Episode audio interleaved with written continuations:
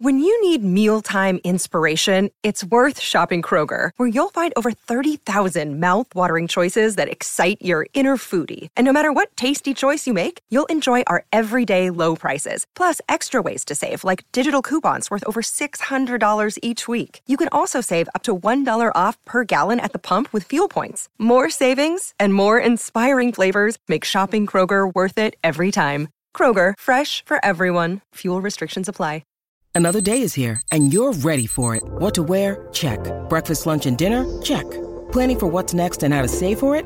That's where Bank of America can help. For your financial to-dos, Bank of America has experts ready to help get you closer to your goals. Get started at one of our local financial centers or 24-7 in our mobile banking app. Find a location near you at bankofamerica.com slash talk to us. What would you like the power to do? Mobile banking requires downloading the app and is only available for select devices. Message and data rates may apply. Bank of America and a member FDIC.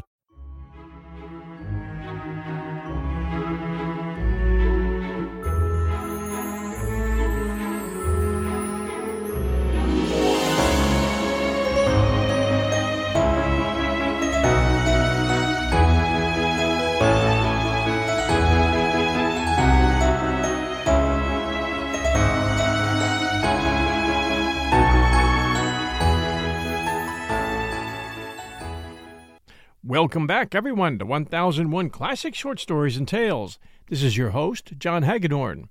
Today, another great short story from G.K. Chesterton's The Innocence of Father Brown. This one's called The Sins of Prince Saradine. And now, our story. When Flambeau took his month's holiday from his office in Westminster, he took it in a small sailing boat, so small that it passed much of its time as a rowing boat. He took it, moreover, in little rivers in the eastern counties, rivers so small that the boat looked like a magic boat sailing on land through meadows and cornfields. The vessel was just comfortable for two people. There was room only for necessities, and Flambeau had stocked it with such things as his special philosophy considered necessary. They reduced themselves, apparently, to four essentials tins of salmon, if he should want to eat, loaded revolvers, if he should want to fight, a bottle of brandy, presumably in case he should faint, and a priest, presumably in case he should die. With this light luggage he crawled down the little Norfolk rivers, intending to reach the Broads at last, but meanwhile delighting in the overhanging gardens and meadows, the mirrored mansions or villages, lingering to fish in the pools and corners, and in some sense hugging the shore. Like a true philosopher, Flambeau had no aim in his holiday, but, like a true philosopher, he had an excuse. He had a sort of half purpose, which he took just so seriously that its success would crown the holiday, but just so lightly that its failure would not spoil it. Years ago, when he had been a king of thieves and the most famous figure in Paris, he had often received wild communications of approval, denunciation, or even love, but one had, somehow, stuck in his memory. It consisted simply of a visiting card in an envelope with an English postmark. On the back of the card was written in French and in green ink If you ever retire and become respectable, come and see me. I want to meet you, for I have met all the other great men of my time. That trick of yours of getting one detective to arrest the other was the most splendid scene in French history. On the front of the card was engraved in the formal fashion Prince Saradine, Reed House, Reed Island, Norfolk. He had not troubled much about the prince then, beyond ascertaining that he had been a brilliant and fashionable figure in southern Italy. In his youth, it was said, he had eloped with a married woman of high rank. The escapade was scarcely startling in his social world, but it had clung to men's minds because of an additional tragedy the alleged suicide of the insulted husband, who appeared to have flung himself over a precipice in Sicily. The prince then lived in Vienna for a time, but his more recent years seem to have been passed in perpetual and restless travel. But when Flambeau, like the prince himself, had left European celebrity and settled in England, it occurred to him that he might pay a surprise visit to this eminent exile in the Norfolk Broads. Whether he should find the place he had no idea, and indeed it was sufficiently small and forgotten. But as things fell out, he found it much sooner than he expected. They had moored their boat one night under a bank veiled in high grasses and short pollarded trees. Sleep, after heavy sculling, had come to them early, and by a corresponding accident they awoke before it was light. To speak more strictly, they awoke before it was daylight, for a large lemon moon was only just setting in the forest of high grass above their heads, and the sky was of a vivid violet blue. Both men had simultaneously a reminiscence of childhood, of the elfin and adventurous time when tall weeds close over us like woods. Standing up thus against a large, low moon, the daisies really seemed to be giant daisies, the dandelions to be giant dandelions. Somehow it reminded them of the dado of a nursery wallpaper. The drop of the riverbed sufficed to sink them under the roots of all shrubs and flowers and make them gaze upwards at the grass. By Jove, said Flambeau, it's like being in fairyland. Father Brown sat bolt upright in the boat and crossed himself. His movement was so abrupt that his friend asked him, with a mild stare, what was the matter. The people who wrote the medieval ballads, answered the priest, knew more about fairies than you do. It isn't only nice things that happen in fairyland. Oh, bosh, said Flambeau. Only nice things could happen under such an innocent moon.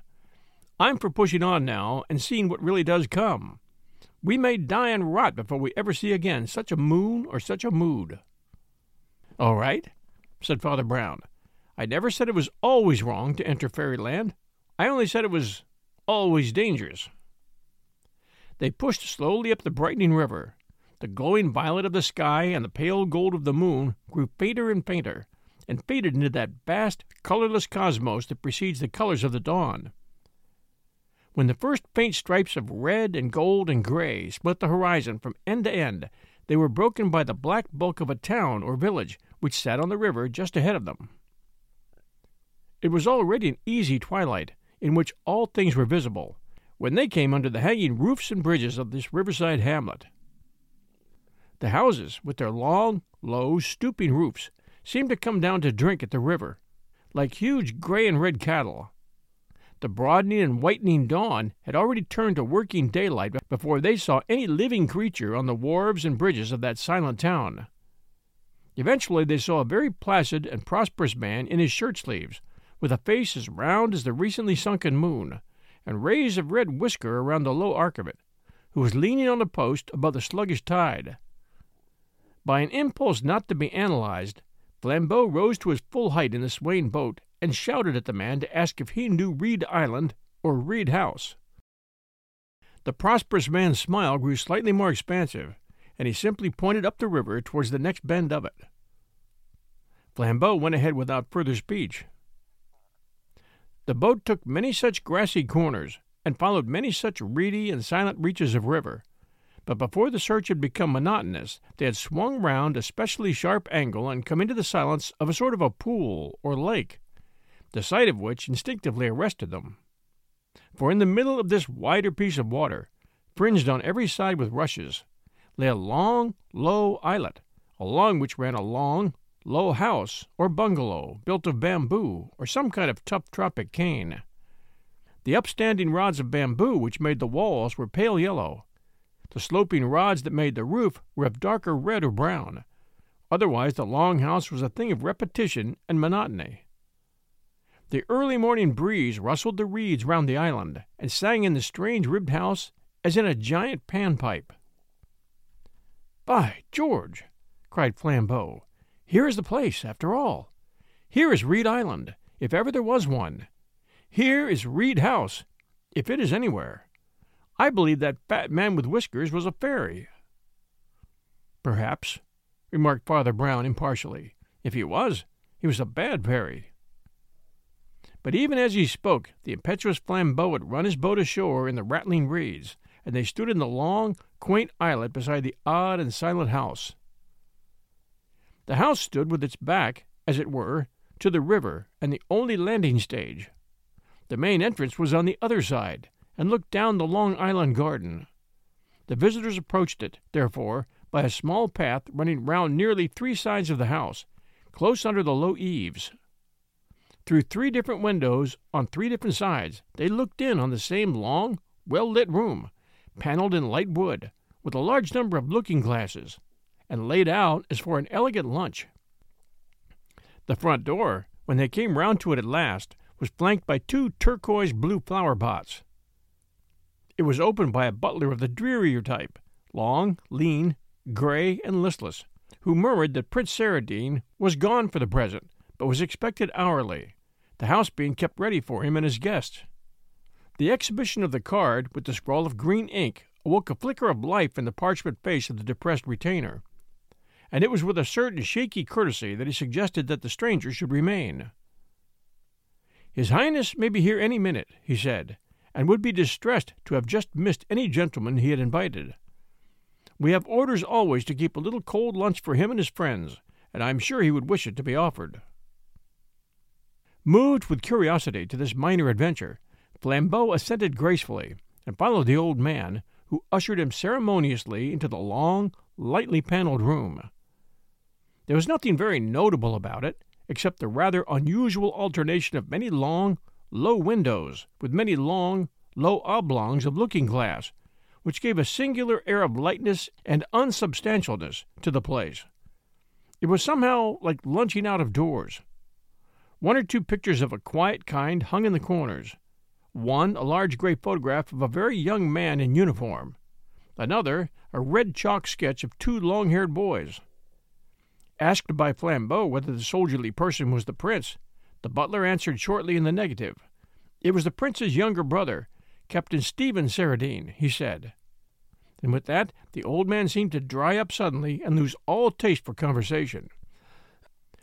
After lunch had tailed off with exquisite coffee and liqueurs, the guests were introduced to the garden, the library, and the housekeeper, a dark, handsome lady of no little majesty, and rather like a Plutonic Madonna.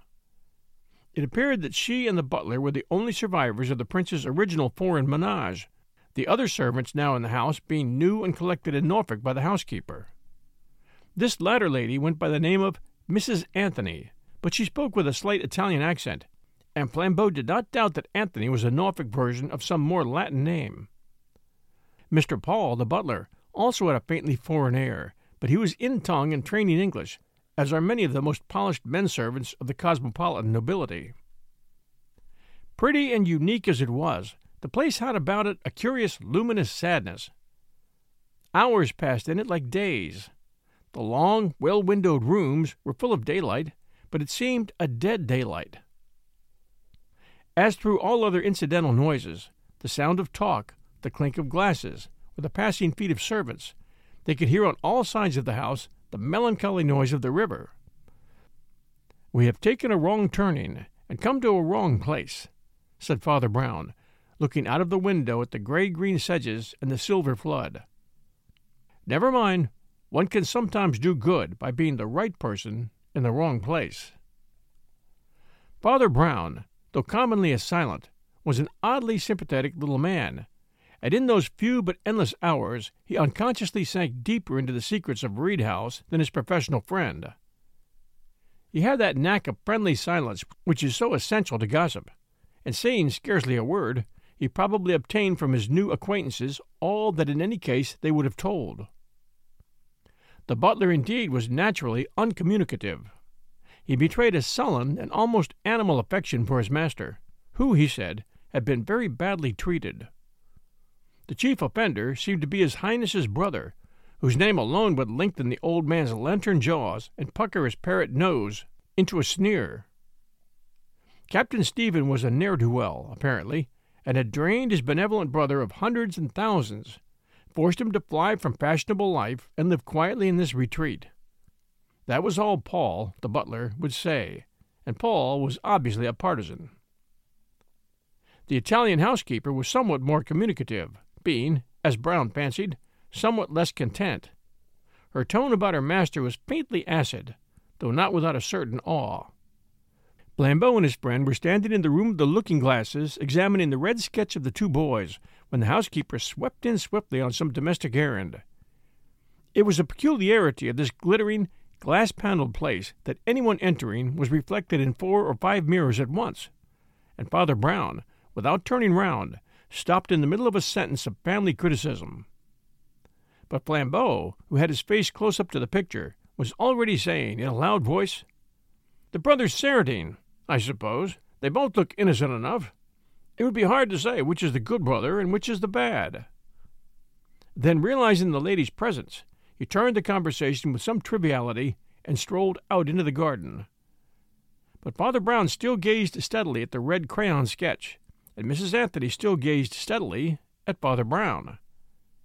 She had large and tragic brown eyes, and her olive face glowed darkly with a curious and painful wonder, as of one doubtful of a stranger's identity or purpose.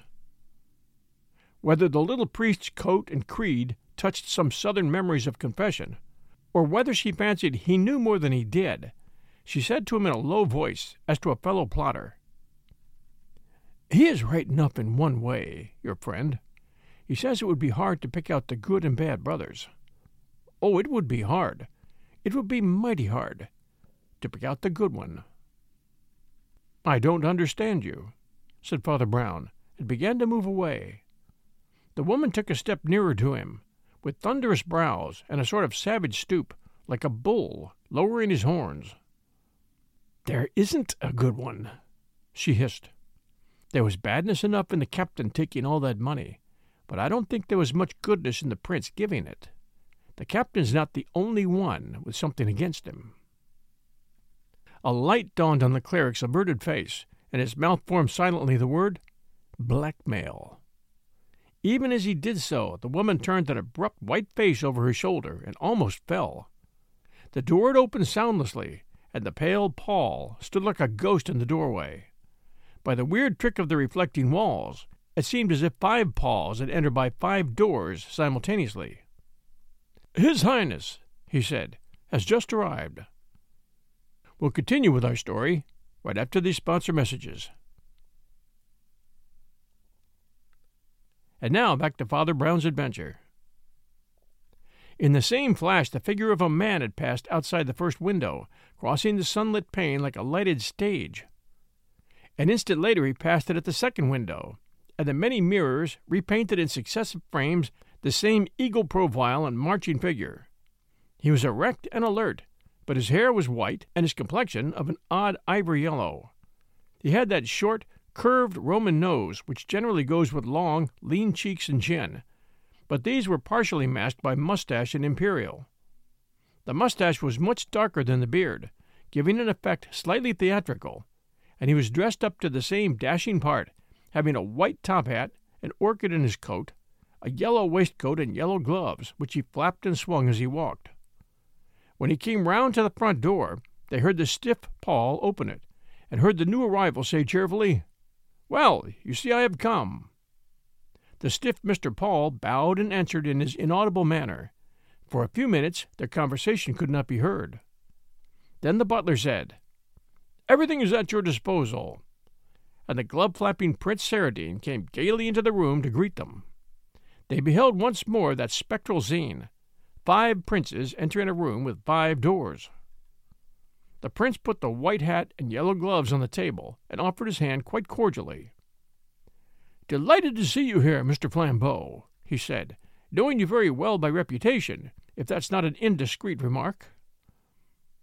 Not at all, answered Flambeau, laughing. I'm not sensitive.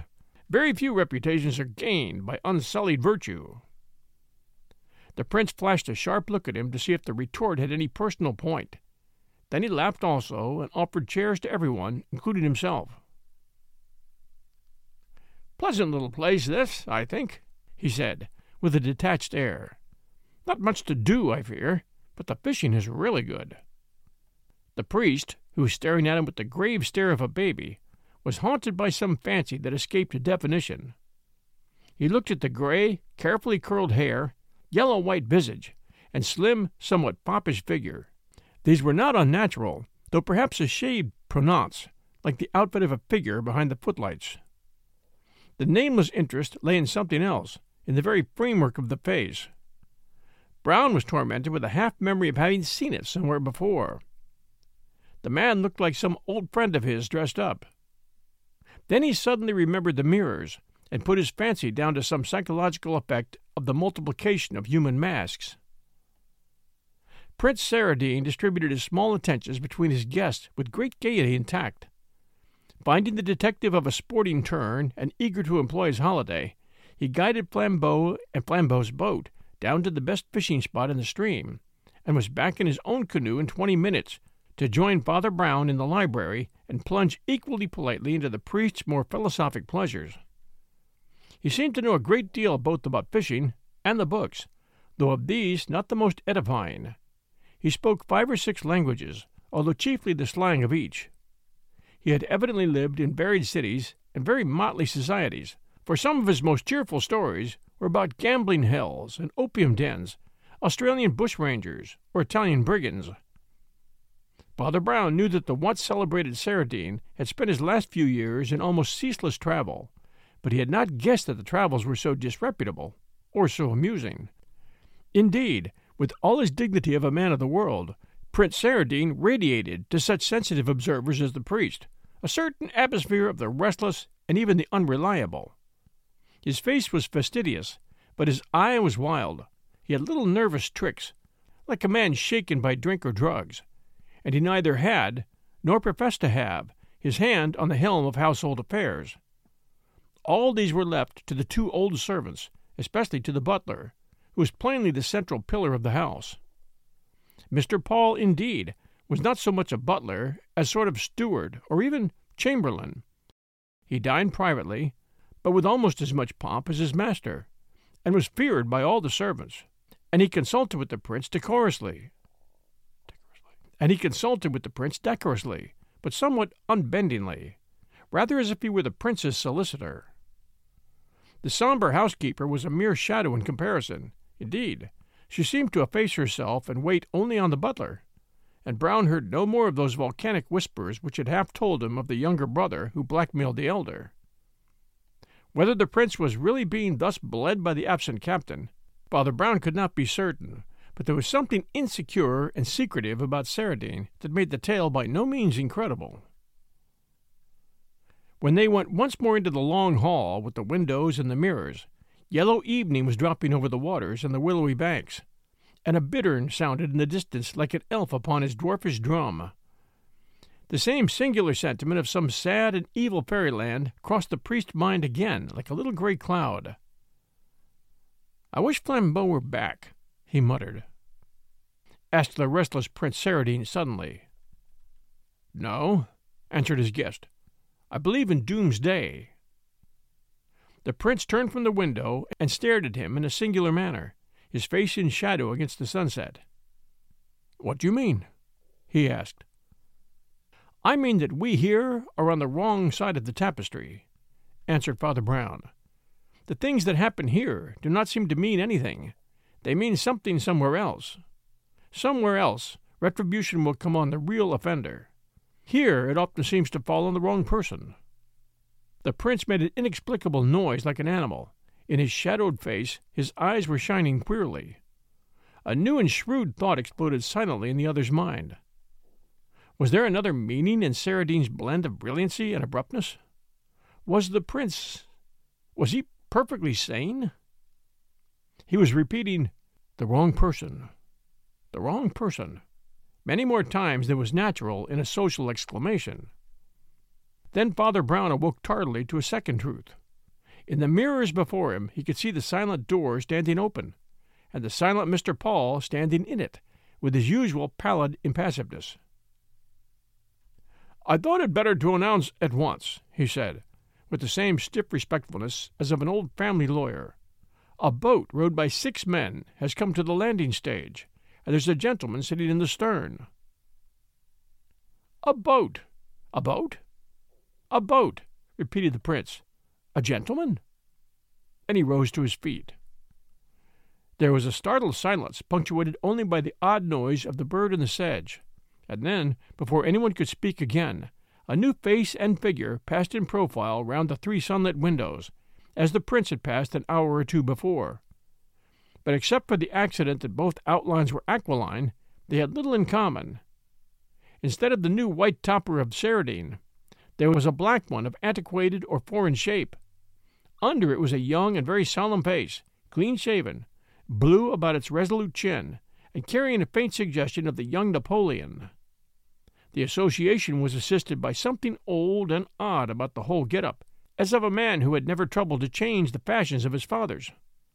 He had a shabby blue frock coat, a red, soldierly looking waistcoat, and a kind of coarse white trousers common among the early Victorians, but strangely incongruous today.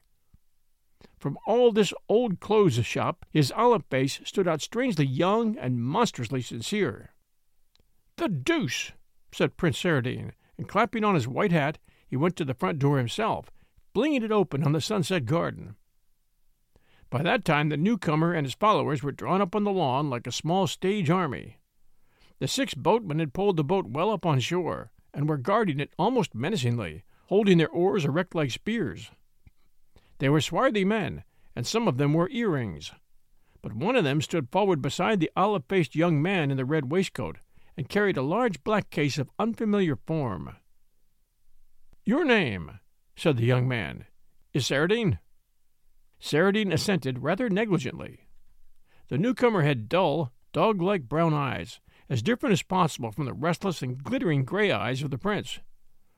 But once again Father Brown was tortured with a sense of having seen somewhere a replica of the face, and once again he remembered the repetitions of the glass paneled room, and put down the coincidence to that. Confound this crystal palace, he muttered. One sees everything too many times. It's like a dream. If you are Prince Saradine, said the young man, I may tell you that my name is Antonelli.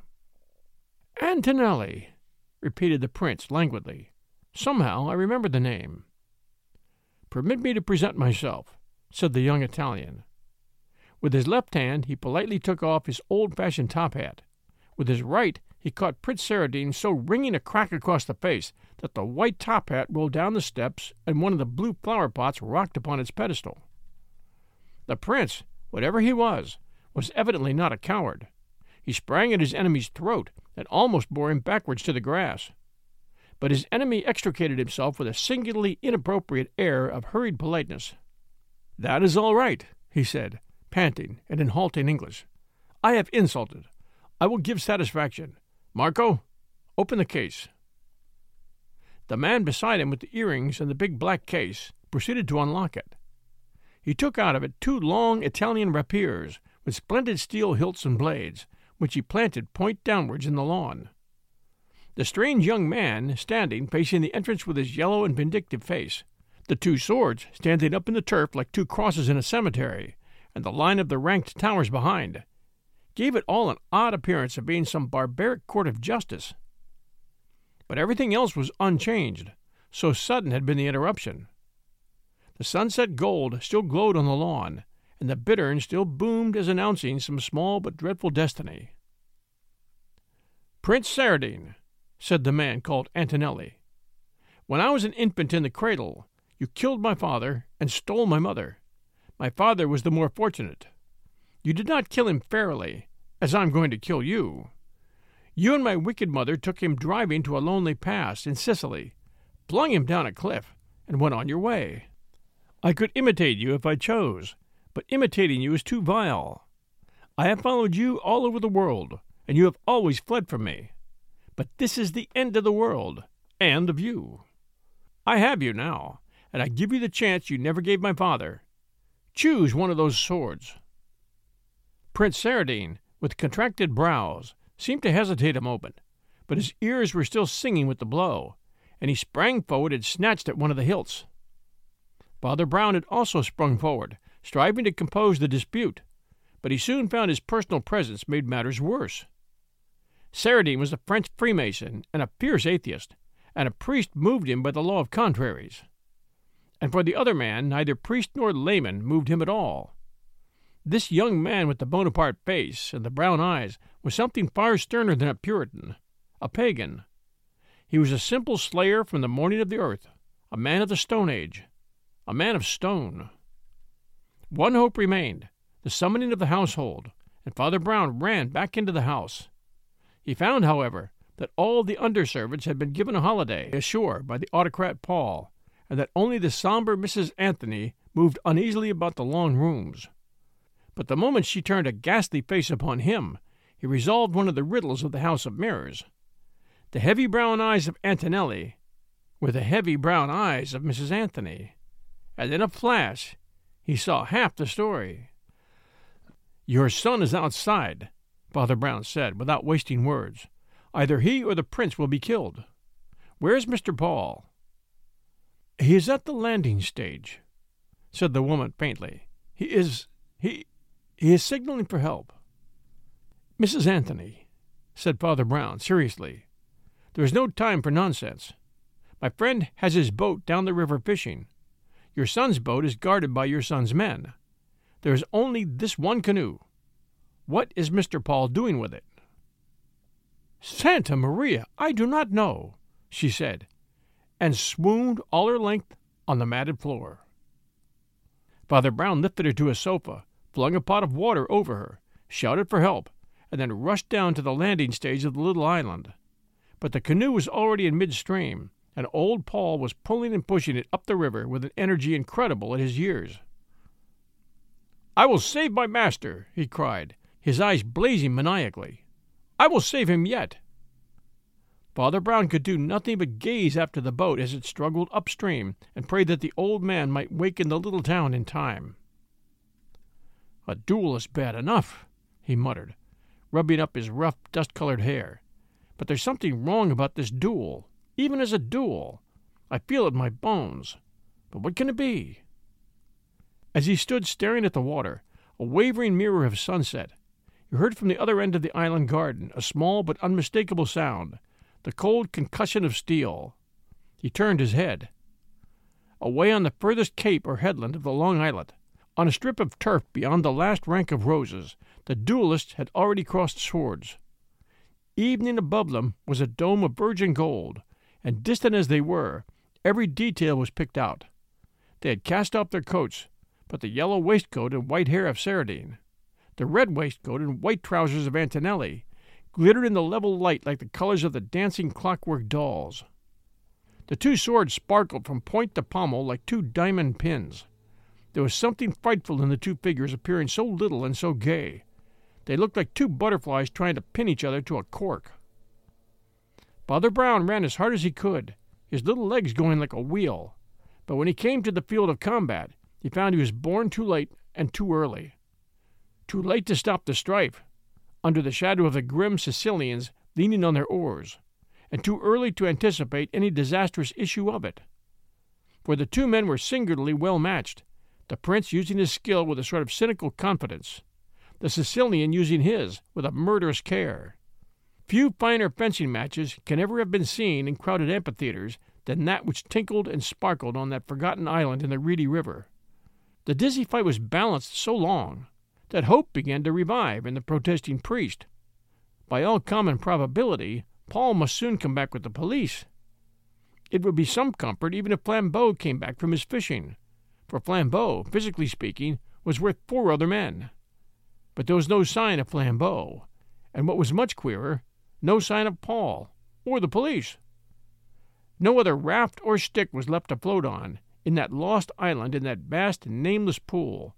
They were cut off as on a rock in the Pacific. Almost as he had the thought, the ringing of the rapiers quickened to a rattle. The prince's arms flew up, and the point shot out behind between his shoulder blades. He went over with a great whirling movement, almost like one throwing the half of a boy's cartwheel.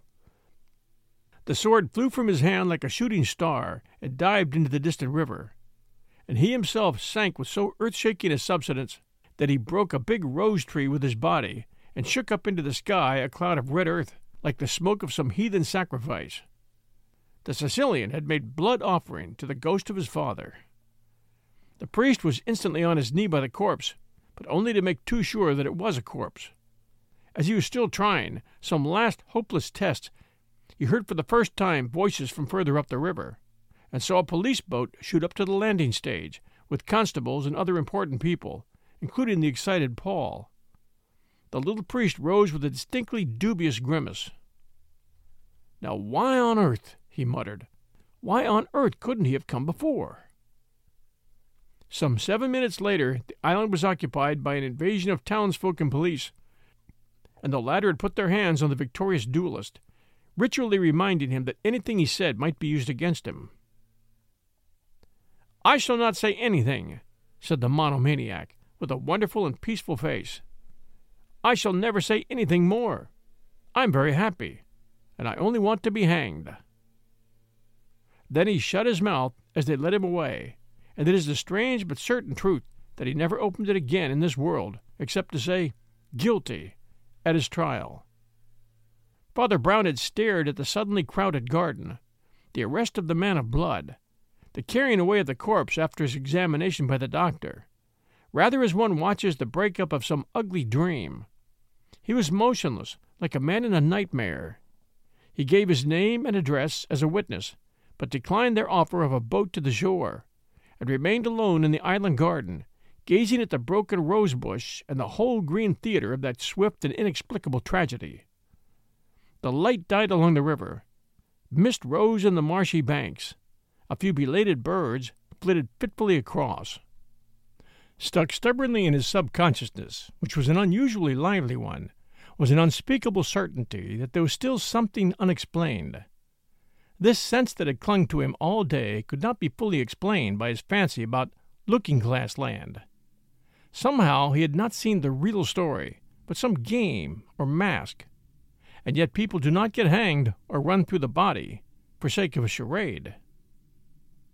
As he sat on the steps of the landing stage, ruminating, he grew conscious of the tall, dark streak of a sail coming silently down the shining river, and sprang to his feet with such a backrush of feeling that he almost wept.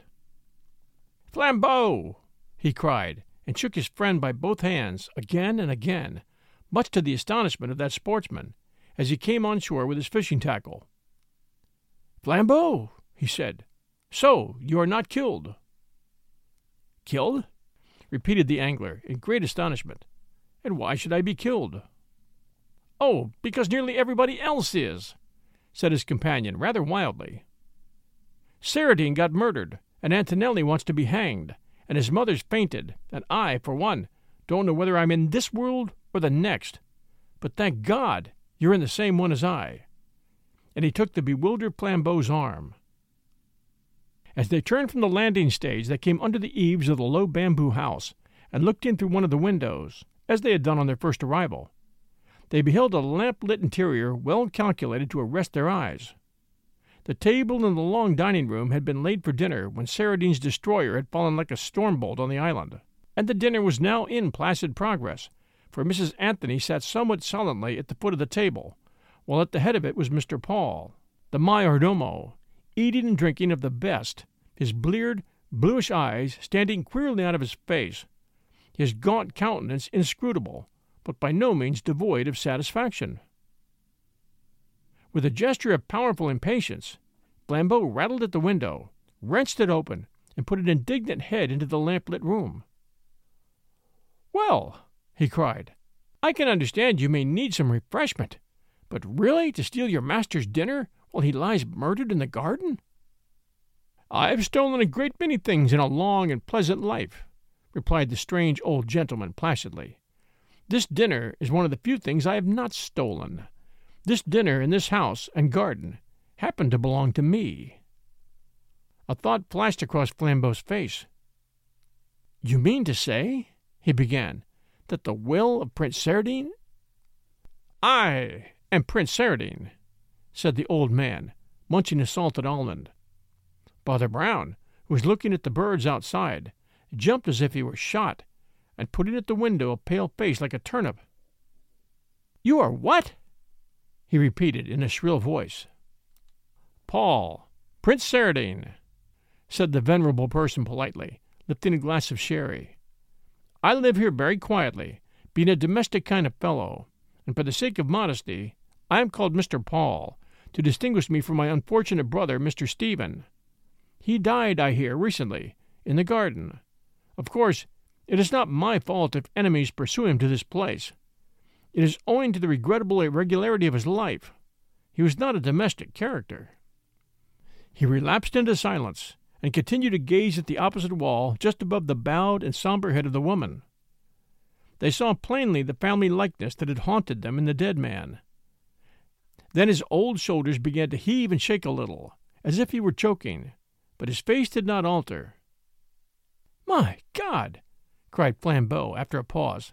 He's laughing. Come away, said Father Brown, who was quite white. Come away from this house of hell. Let us get into an honest boat again. Night had sunk on rushes and river by the time they had pushed off from the island, and they went downstream in the dark, warming themselves with two big cigars that glowed like crimson ship's lanterns. Father Brown took his cigar out of his mouth and said, I suppose you can guess the whole story now. After all, it's a primitive story. A man had two enemies. He was a wise man, and so he discovered that two enemies are better than one. I don't follow that, answered Flambeau. Oh, it's really simple, rejoined his friend. Simple, though anything but innocent.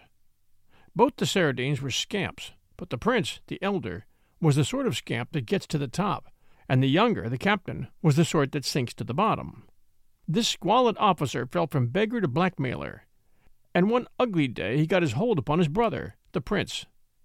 Obviously, it was for no light matter, for Prince Paul Saradine was frankly fast and had no reputation to lose as to the mere sins of society. In plain fact, it was a hanging matter, and Stephen literally had a rope around his brother's neck. He had somehow discovered the truth about the Sicilian affair, and could prove that Paul murdered old Antonelli in the mountains.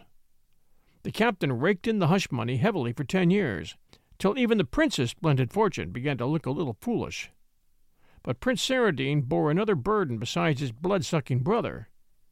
He knew that the son of Antonelli, a mere child at the time of the murder, had been trained in savage Sicilian loyalty, and lived only to avenge his father, not with the gibbet, for he lacked Stephen's legal proof, but with the old weapons of vendetta.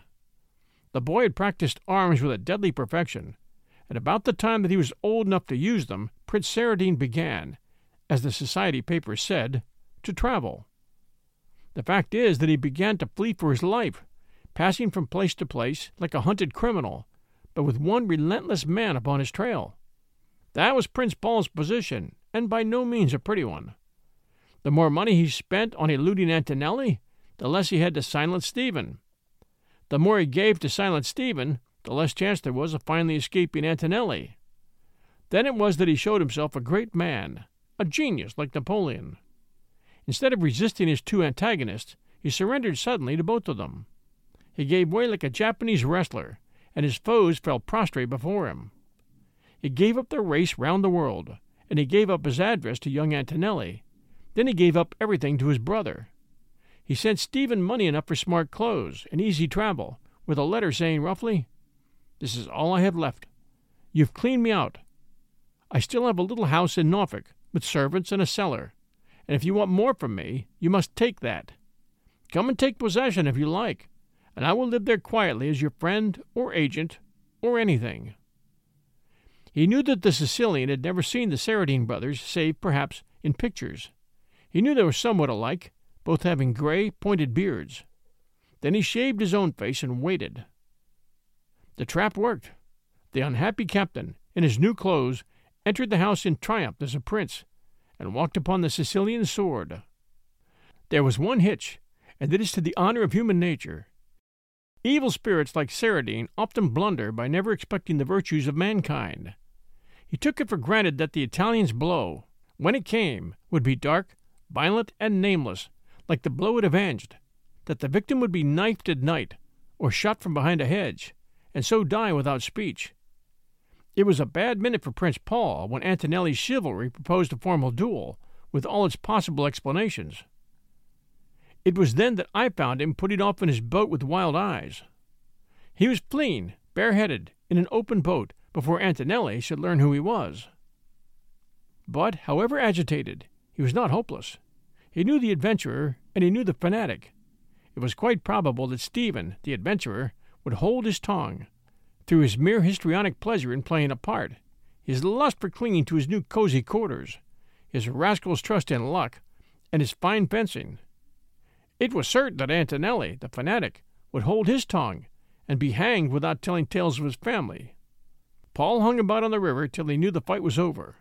Then he roused the town, brought the police, so his two vanquished enemies taken away forever, and sat down smiling to his dinner. Laughing God help us, said Flambeau with a strong shudder. Do they get such ideas from Satan? He got that idea from you, answered the priest. God forbid, ejaculated Flambeau. From me? What do you mean? The priest pulled a visiting card from his pocket and held it up in the faint glow of his cigar. It was scrawled with green ink. Don't you remember his original invitation to you? he asked, and the compliment to your criminal exploit. That trick of yours, he says, of getting one detective to arrest the other. He has just copied your trick. With an enemy on each side of him, he slipped swiftly out of the way and let them collide and kill each other. Flambeau tore Prince Saradine's card from the priest's hands and rent it savagely in small pieces. There's the last of that old skull and crossbones, he said, as he scattered the pieces upon the dark and disappearing waves of the stream. But I should think it would poison the fishes. The last gleam of white card and green ink was drowned and darkened. A faint and vibrant color, as of morning, changed the sky, and the moon behind the grasses grew paler. They drifted in silence. Father, said Flambeau suddenly, do you think it was all a dream? The priest shook his head, whether in dissent or agnosticism, but remained mute. A smell of hawthorn and of orchards came to them through the darkness, telling them that a wind was awake. The next moment it swayed their little boat and swelled their sail, and carried them onward down the winding river to happier places and the homes of harmless men. Thanks for joining us for The Sins of Prince Saradine from G.K. Chesterton's The Innocence of Father Brown. This is your host and storyteller, John Hagedorn. This is 1001 Classic Short Stories and Tales. We always appreciate it when you share our show with others. And we also appreciate reviews. And we've had a few reviews lately. And we've had a few reviews lately I'd like to share with you. The first one, great work. 1001 Classic Short Stories and Tales. Five stars. Wonderful effort. Thanks a ton for the stories. That one from question mark? That one from question mark 6157. Apple Podcast, India. And this one, wonderful stories, five stars. Great stories, from the selection to the production quality.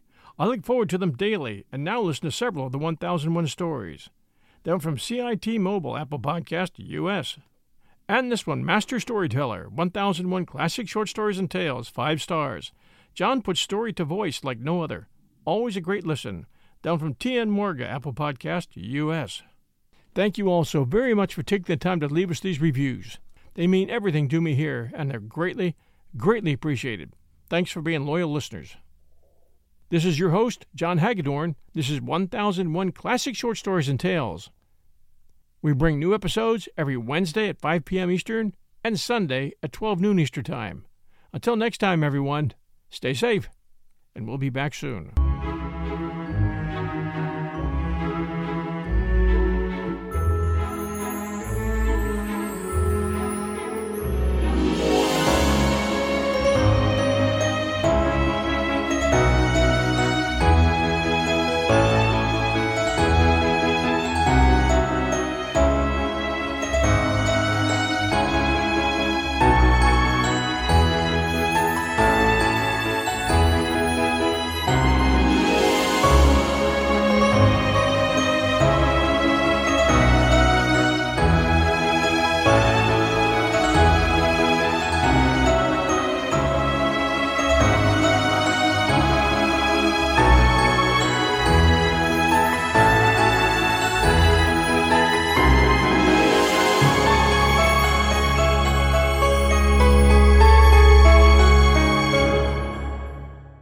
Our bodies come in different shapes and sizes, so doesn't it make sense that our weight loss plans should too?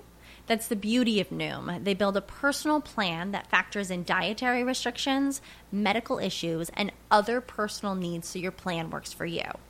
Noom doesn't restrict or shame when you want to treat yourself. Their flexible program focuses on progress instead of perfection. You don't have to give up carbs or anything.